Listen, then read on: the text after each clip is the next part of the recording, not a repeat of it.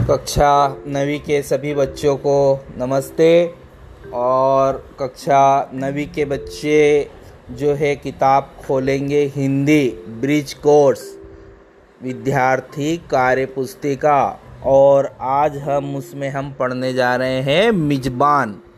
एक परिवार में पति पत्नी रह रहे थे। दोनों बड़े प्रेम से अपना जीवन बिता रहे थे। एक बार उनके घर मेहमान आए तो दोनों बड़े खुश हुए।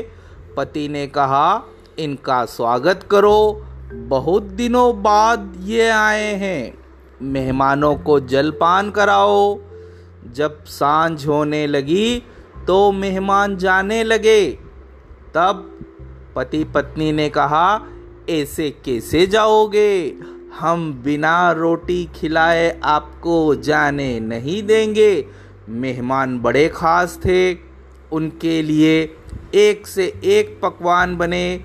उन्हें भोजन में पापड़ ज़्यादा पसंद था। थाली परोसने पर मेहमान हाथ मुँह धोकर बैठ गए। थाली में पापड़ ना देखकर उन्हें लगा कि पापड़ बाद में परोसा जाएगा। लेकिन जब पति ने हाथ जोड़कर कहा, चलो भाई, शुरू करो तो मेहमानों का मन बैठ गया। पापड़ की थाली चौके में रखी दिखाई दे रही थी, लेकिन वे शर्म के मारे कुछ नहीं बोले। पत्नी गर्म गर्म रोटी बनाने लगी, मेहमान भोजन करने लगे। लेकिन ले देकर उनका ध्यान पापड़ पर ही चला जाता। चूल्हे के पास सिके पापड़ रखे हुए दिखाई दे रहे थे। मेहमान ने बड़ी रुचि के साथ सभी चीज़ें खाई। भुजिया, बर्फ़ी, लड्डू, खीर पूरी, लेकिन उनका ध्यान ले देकर पापड़ पर ही था। उन्होंने सोचा कि यदि हमने पापड़ नहीं खाए तो ये कैसी मेहमान नवाजी? वे मन ही मन सोचने लगे कि भैया, भाभी कब पापड़ परोसें? जब उनकी समझ आया कि उन्हें पापड़ परोसना ध्यान नहीं आएगा तो उन्होंने जुगत लगाने की सोची, जिससे पापड़ खाने को मिल जाए। मेहमान ने कहा, एक बात बताना तो भूल ही गया।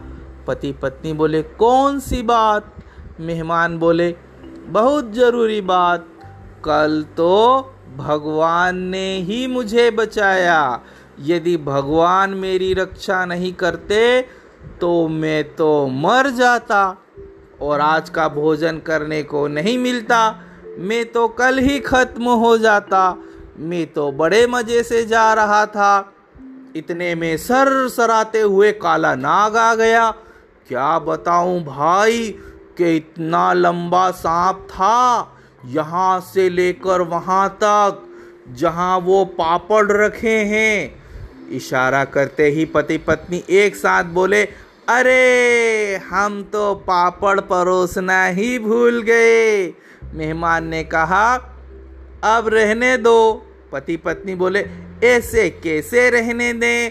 ये तो खाने ही पड़ेंगे। मेहमान ने कहा अच्छा तो अब पापड़ की थाली ले आओ।